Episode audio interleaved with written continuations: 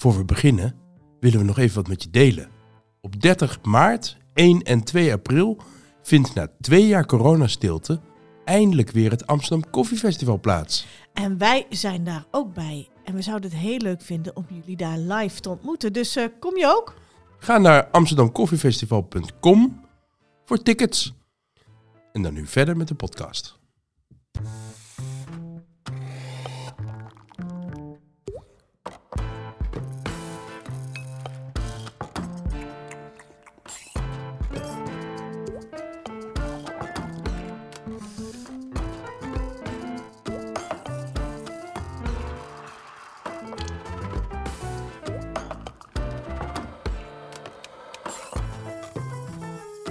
Koffiecollege, de horeca-editie.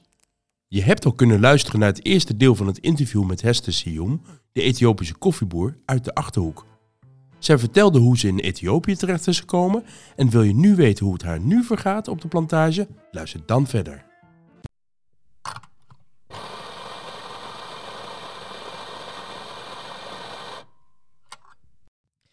Hester, je hebt het uh, net even gehad over de plukkers, um, maar uh, wie zijn die plukkers eigenlijk? Wat doen zij? Uh, is, is dat hun enige taak? Plukkers, zijn ze alleen maar bezig met het oogsten en het plukken of hebben zij ook andere uh, taken op, uh, op de boerderij? Nou, vaak zijn het vrouwen, hè? Dus ja. uh, de hele koffie-industrie in Ethiopië had eigenlijk uh, vooral de vrouwen gedaan.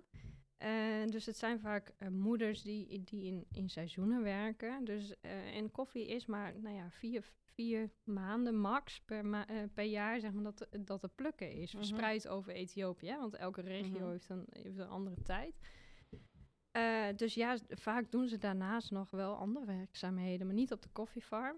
Zij zijn niet, uh, zij zijn niet uh, ook betrokken bij de verwerking? Ja, een aantal wel, maar niet, n- je hebt meer plukkers nodig dan, dan station-medewerkers. Ja. Oké. Okay. Ja. En hoe zit het bij de station? Want uh, hè, de, tegenwoordig heb je verschillende soorten verwerkingsmethodes. Mm-hmm. Uh, in Ethiopië, wat doen jullie? Is het gewassen, ongewassen? Hoe werkt het in Ethiopië? Ja, we hebben, we hebben natural inderdaad. Uh, we hebben washed processing. En we zijn ook wel aan het experimenteren met honeys en anaerobics. Um, okay. Dat merken gewoon dat er hier de vraag vanuit Europa met name opkomt naar exclusieve verhalen, exclusieve kwaliteiten, exclusieve lots. Mm-hmm. Uh, dus we, wat wij natuurlijk kunnen is dat op de koffiestruik traceren waar de koffie vandaan komt. En daar een heel goed traceerbaarheidssysteem opzetten. Zodat je... Nou ja, misschien koffiebranders hier, kleine koffiebranders, die misschien een pallet per jaar doen aan Ethiopische koffie. Maar dat bij één boer kunnen weghalen en dus één boerenfamilie. Mm-hmm. Uh, en, en, en dat kunnen we ze bieden, dus daar zijn we ook wel mee aan het experimenteren. Ja. En, uh, en dat is kennis die jullie... Waar hebben jullie de kennis? Ja, deels, deels hebben jullie kennis hier vandaag ja, gehaald. Ja, dat is misschien wel leuk om te zeggen. Hester heeft bij ons de, de, de koffiebrandersopleiding gedaan. Uh, om inderdaad ook te leren hoe zit het uh, met het verwerken van de koffie en het branden en de handel uh, van de koffie. Want daar leer je ook over de groene koffie, je leert ja. koffie proeven en zo. Wat van die kennis uh, breng jij mee? Want ja, wat je zegt, de vraag ligt hier. Daar ligt hier ook heel veel kennis over, over hoe dat werkt. Omdat dat ja, in verschillende landen wordt, uh, wordt uitgevoerd. Um, Mee, ja, heel veel, wij cuppen hier heel veel koffie. Wat, wat doen jullie daar? Wat brengen jullie daarvan over in, uh, in Ethiopië? Hoeveel, we, hoeveel weten de, de Ethiopische koffieboeren hier dan? Ja, die, deze kennis hier over de markt, want daar gaat het natuurlijk over, is ontzettend belangrijk voor ons. Uh, de, om te schetsen, we doen eigenlijk alles zelf. Hè? Dus vanaf productie tot aan uh, zeg maar je balen koffie in Nederland en Europa verkopen aan, mm-hmm. aan de branderij. Uh, de input die wij krijgen, zeg maar, als een koffieopleiding die ik hier heb gevolgd, maar ook de, de feedback van onze klanten van, hé, hey, deze koffie, uh, ja, die, die proef zo, of, mm-hmm. of uh, het zou mooi zijn als het nog wat meer ontwikkeld is, of uh, je zou het zo kunnen verpakken. Dat is voor ons ontzettend belangrijk om al op voorhand de inschatting te maken van, hé, hey, wat gaat er volgend jaar gebeuren, hè? Dus mm-hmm. planning, hoeveel kunnen we, hoeveel boeren kunnen we inderdaad gaan inkopen, um, wat moeten we verwerken. Als we merken van, nou ja, we hadden bijvoorbeeld um, in Bench Maggi hebben wij koffie, werken samen met de Oom van de Wiet. Mm-hmm. Daar heeft de natural koffie um, iets te lang op het bed gelegen, op de raised beds. Uh, waardoor mm-hmm. de smaak natuurlijk, uh, dat komt niet altijd ten goede van de smaak, want hoe langer het ligt, hoe zoeter het eigenlijk wordt, hoe meer insecten mm-hmm. erop afkomen. En dat had een, voor ons een hele logische reden, want op dat moment waren de rebellen actief, waardoor het niet veilig was voor stationmedewerkers om naar, naar het station te komen. Oh, en jee, zij ja. moeten, ja, dan moeten wel elke uur omgedraaid worden, die bessen natuurlijk, omdat uh-huh. ze in de zon ligt te drogen. Dus als dat een dag niet gebeurt, ja, reken maar dat dat op ja. de smaak invloed heeft. Uh-huh. Um, dus dat soort feedback horen wij terug en dan... Dat vinden we ergens, het is niet leuk om te horen, dat soort dingetjes. Maar het is wel heel goed van, nou ja, het wordt wel opgemerkt. Dus het, het, uh, het helpt ons heel erg om ook die productie, en vooral post-harvest uh, productie, zeg maar, om dat goed in te zetten, uh, te verbeteren. Zodat we nou ja, naar een steeds hogere kwaliteit en van veel meer. Want we hebben echt al wel hele exclusieve kwaliteit. Mm.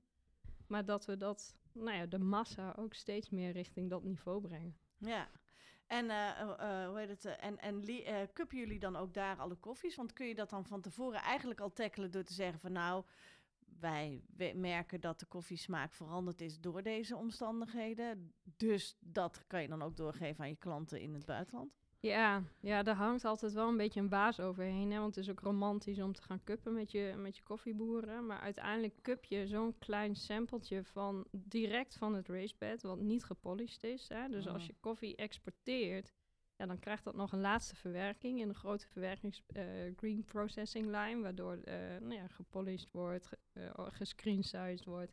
Ja, dat soort dingen zou je best wel met mm-hmm. de hand kunnen doen, maar een nou ja, we noemen dat een pre-harvest of een early harvest sample, is nooit helemaal representatief op de container die je uiteindelijk uh, uh, het schip opzet. Want ook, stel we nemen nu een, een wat qua vocht goed zit, qua uh-huh. polishing, alles in orde. Uh-huh. Die cup je op de farm. Uiteraard heel belangrijk voor boeren om die beleving mee te krijgen. Uh-huh. Hè, van, oh ja, dat zit er allemaal op. Uh, maar dan nog maakt koffie wel een ontwikkeling door. Dus als je ja. gewassen koffie uh, zeg maar van onze farm naar Addis Ababa transporteert, waarvan het zeg maar op transport gaat naar Djibouti, de haven in, er gebeurt nog van alles met die koffie. Hmm, daarmee, daarmee zeg je ook weer dat koffie is gewoon echt een natuurproduct. Ja.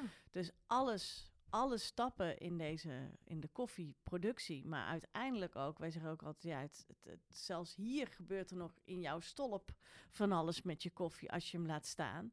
Het blijft, als daar, het lijkt alsof de bonen blijven leven. Hè? Dat, ja, het is net als hout, hè? Dat groeit ook door en dat is met koffie ja. natuurlijk net zo. Ja. Dat is inderdaad, uh, ja, dat, dat is wel, wel, wel interessant om, om je dat ook te beseffen als, als uh, koffieinkoper. Dat uh, daar dus gewoon, dat je daar niet altijd evenveel invloed op hebt. Nee, maar dat maakt natuurlijk wel. Kijk, als je hier als Europese inkoper zaken doet met een Ethiopische exporteur, mm-hmm. dan heb je heel weinig invloed op eigenlijk kwaliteitsprocessen. Ja. Terwijl als je echt een lange termijn samenwerking, dat hebben we met een aantal klanten hier, mm-hmm. uh, die geven ons die feedback. Uh, ja. Die wij dus, omdat we in die hele toeleveringsketen zitten, uh-huh. uh, die we ook kunnen toepassen. We kunnen daar ook echt wat mee. En, ja. en dat maakt wel een verschil tussen als je tussen importeur en exporteur zaken doet. Ja, dan heb je en geen, geen zicht op wat er daarna met de koffie gebeurt, hè, vanaf het uh-huh. importproces hier in Europa. Maar ook niet op, op, op het begin van de keten. Ja. Dat kun je wel willen. En je kunt er een mooi verhaal van maken, wat heel uh-huh. vaak gebeurt. Maar je hebt echt geen, geen ene uh, vingerinvloed dan. Maar, uh, en jullie zeggen ook, jullie willen ook wel gaan naar schaalvergroting natuurlijk. Hè, zoveel mogelijk boeren laten aanhaken in het mooie proces. Uh, nu hebben wij de coronaperiode gehad. Uh, de, de koffieprijs is enorm gestegen. Uh-huh. Dat heeft ook uh, invloed, neem ik aan, op jullie verkoop. Heb je, heb, hoe merken jullie, wat merken jullie daarvan, dat de koffieprijs gestegen is? Ja, Ethiopië is een beetje een lastig verhaal in, in, in het wereldkoffieproces. Ethiopië handelt niet op de wereldbeurs. Mm-hmm, die uh, hebben een eigen maar, beurs. Maar hebben een eigen beurs waarop minim- sinds twee jaar minimale uitvoerprijzen zijn vastgesteld. Daar begint eigenlijk al de complexiteit. Want dat is twee jaar mm-hmm. geleden inge- uh, ingevoerd, wat eigenlijk zegt van, nou oké, okay, je hebt uh, deze koffie. Die wordt op deze manier op kwaliteit beoordeeld in Ethiopië door de Ethiopische overheid. En daar hangt een prijs aan vast. Lager dan die prijs mag die niet weg. Ja. Dat, wat heel goed is, hè? Uh-huh. Want er wordt een soort van minimumprijs bewaakt. Alleen de Europese markt is heel erg gewend aan, aan Ethiopische koffie zonder die wetgeving. Dus wat voor die twee jaar gebeurde is dat koffie echt door exporteurs die verlegen zitten om valuta... Uh, gedumpt werd, dus te- onder de kostprijs. Ethiopische koffie op de markt gebracht, waar Europese importeurs gewend aan raakten, die dat ook weer voor een bepaalde prijs natuurlijk doorzetten naar branderijen. Uh-huh. Twee jaar geleden is die wet ingevoerd, waardoor koffiebranderijen vorig jaar, want je werkt elke keer met een krop, hè, dus het uh-huh. uh, heeft vorig jaar pas effect gehad. Waardoor branderijen dachten, oh jeetje, Ethiopische koffie is wel duur geworden. En dan met name de grote, grote branderijen, neem ik nou, aan. Iedereen die een Ethiopische koffie doet, merkt natuurlijk een soort van effect op die minimale uitvoerprijzen. Mm-hmm. Uh, zeker als je heel scherp gaat zitten. Maar goed, als je een lange keten hebt en iedereen zit scherp, dan heeft dat aan het einde van de rit natuurlijk mm-hmm. nog steeds effect. Ook al koop je maar één bal Ethiopische koffie. Nou ja, daar begint eigenlijk het verhaal, wat heel complex is. Uh, misschien ook te complex om zo uh, uh-huh. uit te leggen. Uh, maar toen kwam corona. En kwam de politieke toestand in Colombia. En Vietnam, wat niet goed ging. En de transportcrisis, waardoor eigenlijk de top drie grote uh, producerende landen in koffie... Ja.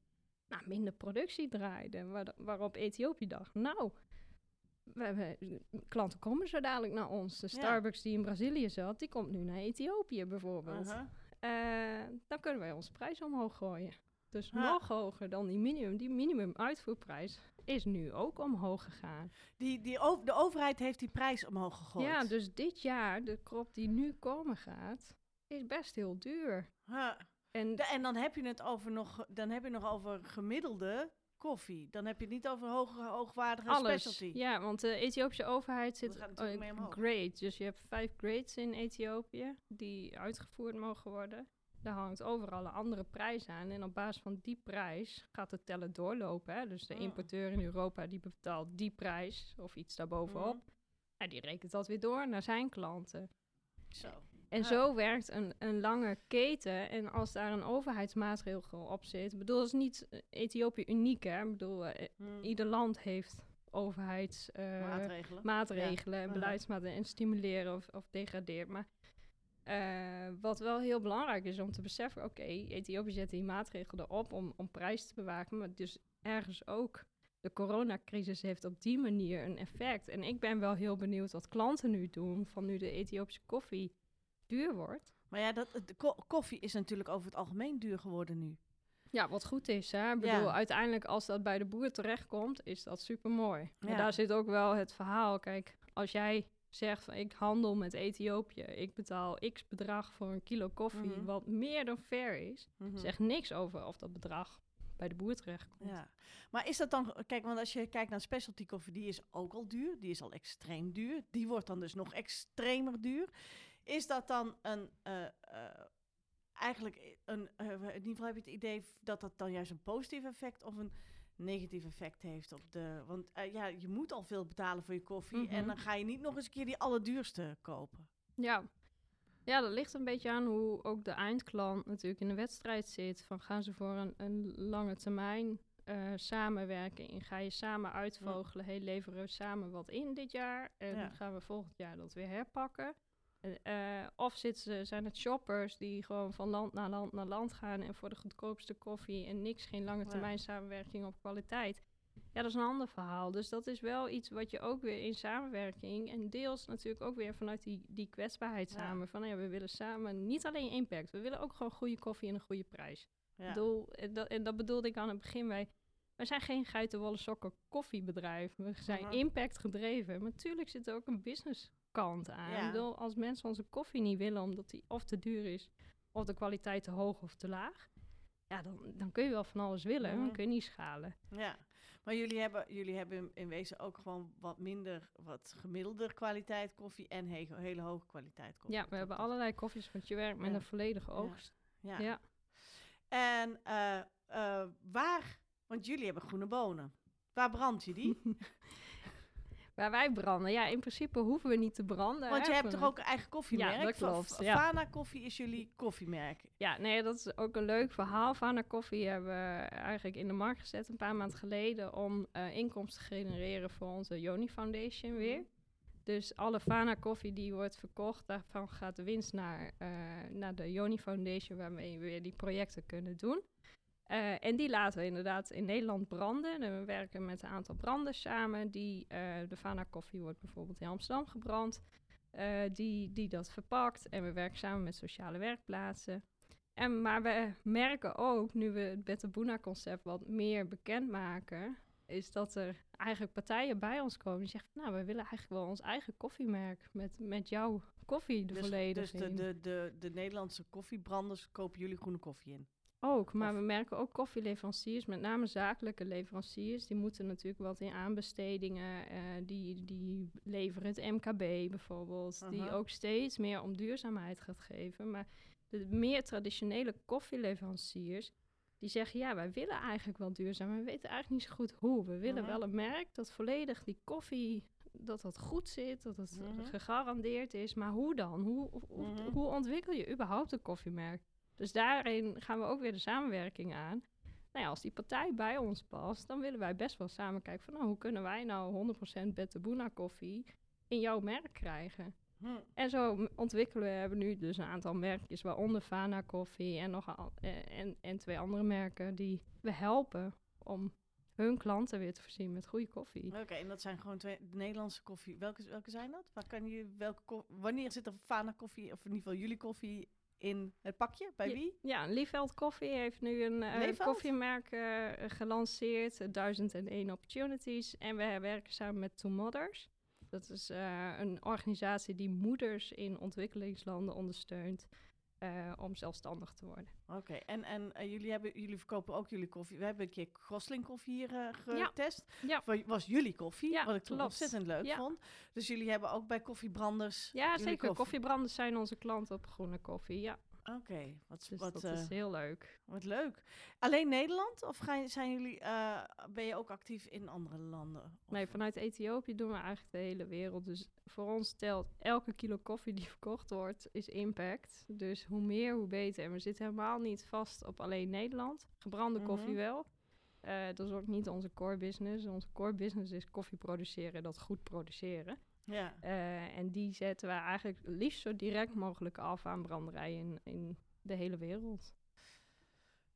Uh, als je jouw koffie drinkt, uh, hoe herken je jouw koffie? Wat is het smaakprofiel van jullie koffie? Ja, dat is wel heel lastig om te zeggen natuurlijk. We zitten in drie regio's op verschillende locaties. Hè? Want ook al ben je buren van elkaar, kan je smaakprofiel al uh, verschillend zijn. Dus we hebben echt een enorm aanbod aan verschillende Better Buna koffies. Uh, als je dat hier wil proeven, dan maakt het in het beginsel al uit of die geblend is met een andere koffie. Wat je vaak ziet is dat Ethiopië geblend wordt met een andere mm-hmm. uh, uh, koffie. Dus dat vind ik heel lastig om te zeggen van, oh, nou, daar zijn we aan te herkennen. Wat we wel afspreken is dat onze klanten, als onze Better Buna koffies honderd procent zijn, hoeft niet per se uh, alleen de Sidamo te zijn, kan ook gemixt met een Gucci, maar als het honderd procent Better Buna is, dan mag je ons Better Buna logo gebruiken en ook ons verhaal gebruiken daarin. Dus we doen niet aan greenwashing, dus we hebben als klanten zeggen van, nou, we willen echt heel veel marketingwaarde en we doen tien procent Better Buna koffie in je blend, mag hoor. En je krijgt van ons niet het verhaal waar je dan je hele bedrijf op mag uh, voeren. Mogen ze dat dan ook helemaal niet vertellen? Zij mogen uiteraard vertellen dat wat, het wij, erin zit. Wat wij doen. En ja. dat er tien procent Better Buna in zit. Ja. Maar dat is hetzelfde als het Fairtrade verhaal. Je mag geen Fairtrade koffie voeren als je niet alle koffiebonen die erin zitten Fairtrade hebt ingekocht. Ja, precies. Nou, dat is hetzelfde als het Better Buna concept. Je ondersteunt ons echt wel door tien procent in onze blend te doen. Alleen je mag dan van ons niet vertellen van, nou... Het is honderd procent Better Buna. Nee, maar dat, nee, zou, dat niet... zou een beetje raar zijn. Maar daaraan kun je dus wel... Want we hebben dus een aantal hele leuke klanten... hele leuke koffies die, ze, die je misschien uh, op site kan zetten... Mm. Uh, waar wel honderd procent Better Buna in zit. Ja. Die echt heerlijk zijn ook. En die vertellen jullie verhalen ook? Die mogen ons verhaal vertellen, want ja. dat doen we samen. En dat is denk ik waar de kracht in zit... dat je echt samenwerkt. En, en als jij nou uh, even in de toekomst zou mogen kijken, waar, waar, hoe, ziet, hoe ziet jullie koffiegemeenschap er over uh, zeg maar drie jaar uit? Ik vind vijf al altijd een beetje ver, drie jaar uit. Over drie jaar? Ja, ja, we zitten nu in drie koffiegemeenschappen, dus drie regio's. Het zou wel echt fantastisch zijn dat het gewoon... Ja, dan, ja, wij geloven in schaalbaarheid, dus we hebben iets ontwikkeld. Wat, hoe meer er verkocht wordt, hoe meer het gaat schalen, zeg maar. Maar dat we... Ja, ik, ik weet niet of drie jaar kan, hè, want voordat iets effect heeft, duurt het gewoon even. Want we zijn echt vanaf de roots bezig. Maar ik geloof echt dat alle koffiegemeenschappen in Ethiopië niet in armoede hoeven te leven. Sterker nog, dat ze genoeg budget hebben om ontwikkeling in gang te zetten. Ze zichzelf kunnen ontwikkelen, naar school kunnen, studie kunnen volgen, bedrijfjes kunnen starten.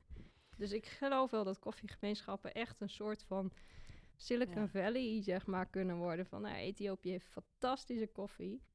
Uh, Amerika heeft een fantastisch Silicon Valley uh, ja. systeem om I T en alles. Waarom kan Ethiopië dat niet op koffie? Ik geloof ja. daar echt in. Nou ja, ik denk wat, wat Ethiopië betreft is natuurlijk koffie, um, ja, bijna alle koffie. Het is, het is de bakermat van de koffie. Dus ja. bijna alle koffie in Ethiopië is al bij voorbaat goede koffie. Ja. En, dat, en, en, en het zit letterlijk in het bloed van de mens. Nu is er nog één ding wat ik zou willen vragen. Er is natuurlijk geld uh, en, en mensen moeten het willen. Dus de armoede, je kan armoede bestrijden. Maar er is nog een andere grote bedreiging, namelijk klimaat. Mm-hmm. En um, ja, ik heb onderzoek gelezen en, en, en uh, dat hebben we ook verwerkt in, in, uh, in mijn boek. Maar de, de, hoe heet het?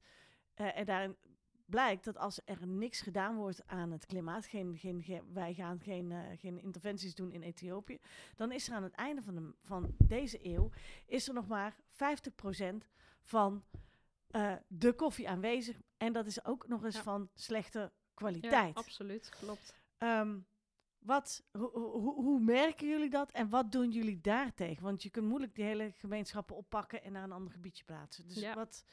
Nee, het klopt helemaal wat je zegt. En je hebt me wel eens gewezen op die uh, drie stoelen lex, hè? Dus dat ja. je klimaat, uh, sociaal en economisch hebt. Ik zie klimaat ook echt als onderdeel um, van armoedebestrijding. Dus als, jij, als wij niks doen aan, um, aan biodiversiteit op de farm, de juiste productiemethodes, uh, geen waterverspillingen.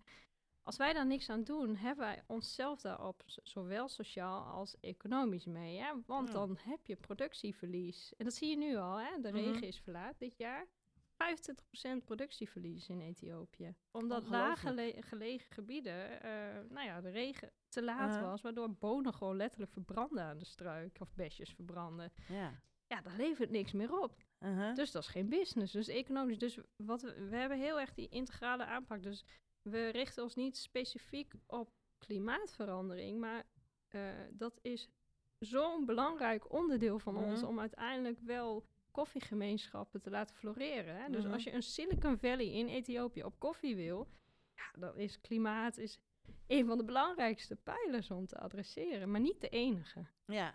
Dus je kunt niet alleen maar richten op biologische productiemethodes als je niet um, de kennis, het onderwijssysteem aanpakt in de gemeenschap of de private sectorontwikkeling. Dat moet samengaan en dat, ja. Dus het moet echt een systematische aanpak zijn. Mm-hmm. En dat is het Better Buna concept. Dat je echt, en daarom duurt het ook lang voordat je zichtbare effecten hebt. Maar als ze zijn, dan is het een vliegwiel. Wauw, ja. Nou, dat vind ik wel mooi om te horen. Want dit is wel echt inderdaad een, een bewijs. We, de, waar je naar verwijst is dat uh, binnen de ja, koffie uh, duurzaamheid, zou ik maar zeggen, hebben we het altijd over de driepootskruk. Ja. Waarbij je de drie pilaren van, uh, van de duurzaamheid hebt. Uh, economisch, ecologisch en sociaal. En ja, het werkt als een krukje. Als je één van die poten afzaagt, dan valt het krukje om. Dus het is heel mooi om te zien hoe jullie... De, het bewijs daarvan eigenlijk is hoe dat werkt. Ja. En dat je inderdaad al die drie aandacht moet besteden... als je bezig bent met duurzaamheid... aandacht moet besteden aan al die drie poten. Want ja, met twee kan die, kan die kruk niet overeind blijven. Ja, nee, zeker. En het is... Nou, weet je, op het woord klimaatverandering hangt natuurlijk een soort van... Iedereen roept de term wel, maar weet amper wat het betekent, zeg maar. Mm-hmm. Als je in Ethiopië met koffieboeren praat over... nou, hoe kunnen we ervoor zorgen dat die regen niet weer verlaat is... of in ieder geval voorspelbaar is. Het gaat mm-hmm. ook over klimaatveranderingen, hè, ja. in het beginsel. Dat snapt iedereen het. Ja, Als je het hebt ja over... maar ze, ja. zij kunnen natuurlijk... jullie kunnen geen regenwolken boven het uh, land laten hangen. Maar je kan wel zorgen dat de kennis er is om, om, om ermee om te gaan. Om, om, om daar inderdaad of op voorbereid te zijn... of om zeker te weten van wat als het in één keer gaat regenen tijdens het droogseizoen... wat doe je dan? Kan je, kan je dan je bedden afdekken? Of heb je dan... Ja, en, en sterker nog, je ziet natuurlijk met elke graad die de arm, uh, aarde opwarmt... moet je eigenlijk honderd meter omhoog, hè, met je ja. plantage. Want anders verbranden je koffiebonen. Ja. Dus ja, daar zetten wij natuurlijk ook op in met onze Better Buna's... dat je vooral uh, farms gaat bouwen en smallholders gaat stimuleren... die al op hoogte liggen. Want je ziet nu bijvoorbeeld op tweeduizend tweehonderd meter... nou, vier, vijf jaar geleden werd daar geen koffie geproduceerd, hoor. Nee. Nu wel. Ja. Dus je ziet die verandering. Dus je ziet... ja, dat zijn de farmers die potentie hebben om te groeien. Dus die stimuleren we. Maar je hebt natuurlijk farmers die in laag gebe- uh, gebieden leven. Maar die zijn niet, die zijn niet zo emotioneel gehecht aan koffie als dat wij het hebben. Die willen overleven en die willen ontwikkelen. Dus als je ze een goede baan op een station kunt bieden... of een goede baan als plukker uh, op een hooggelegen farm... helemaal prima. Of een eigen bedrijfje kunnen laten ontwikkelen... die misschien het vervoer voorziet, de wegen aanlegt om die stations te bereiken... Helemaal prima. Dus op die manier moet je als gemeenschap dat, kijken. Dat heet omdenken ook, hè?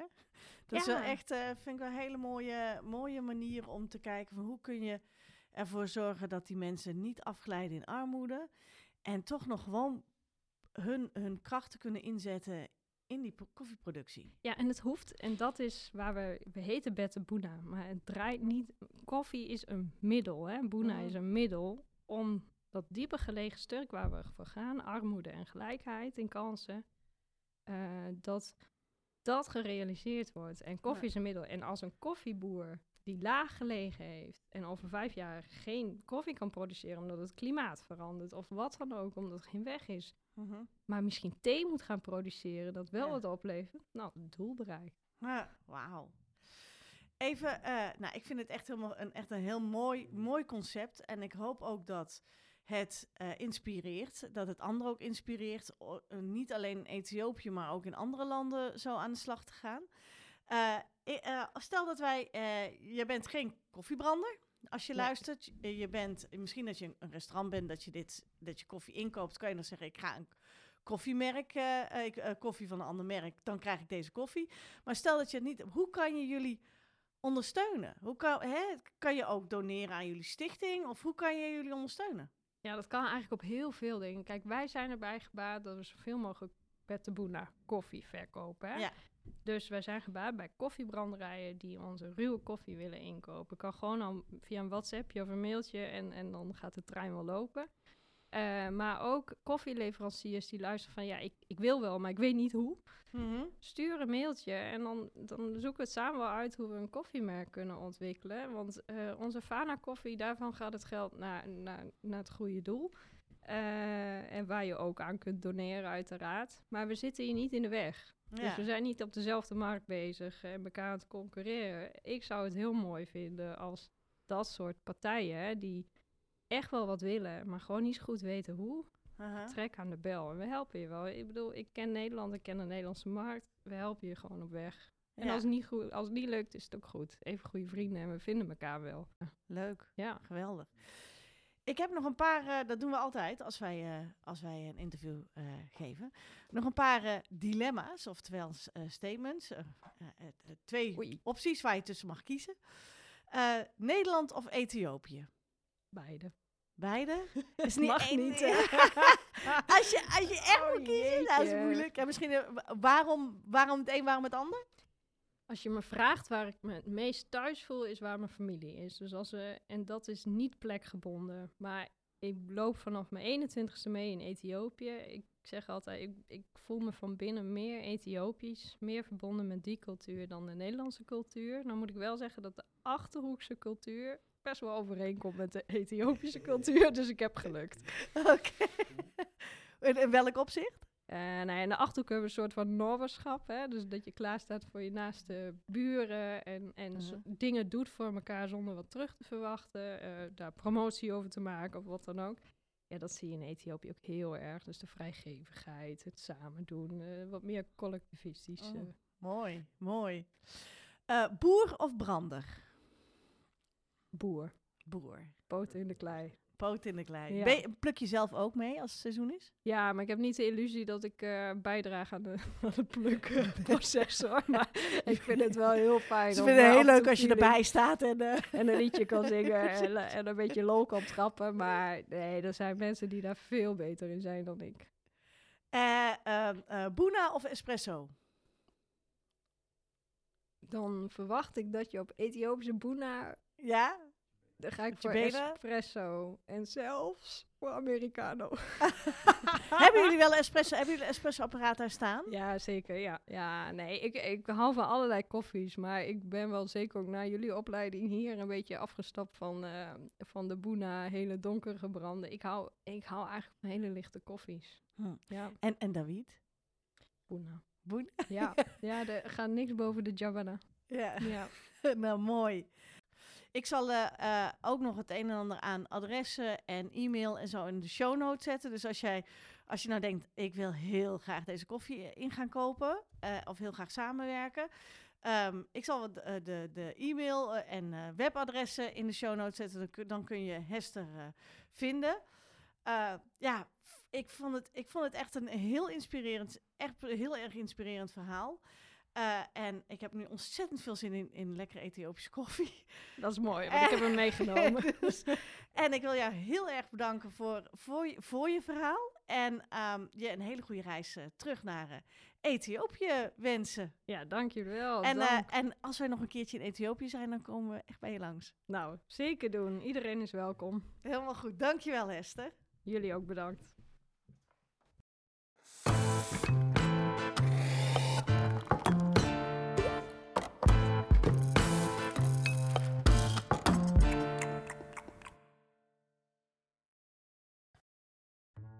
Dat was echt een interessant verhaal. Wil je nou de koffie van Hester en David proeven? Ga dan naar de show notes. Daar vind je allerlei leuke, nuttige links. En ook een link naar de Yoni Foundation, die alle steun hard kunnen gebruiken. Word donateur. En vond je deze podcast nou leuk? Abonneer je, laat een review achter, geef sterretjes. En dan worden we sneller gevonden. En je mag natuurlijk ook doorvertellen aan al je koffievrienden. Dus tot de volgende podcast en geniet van alle koffiekennis.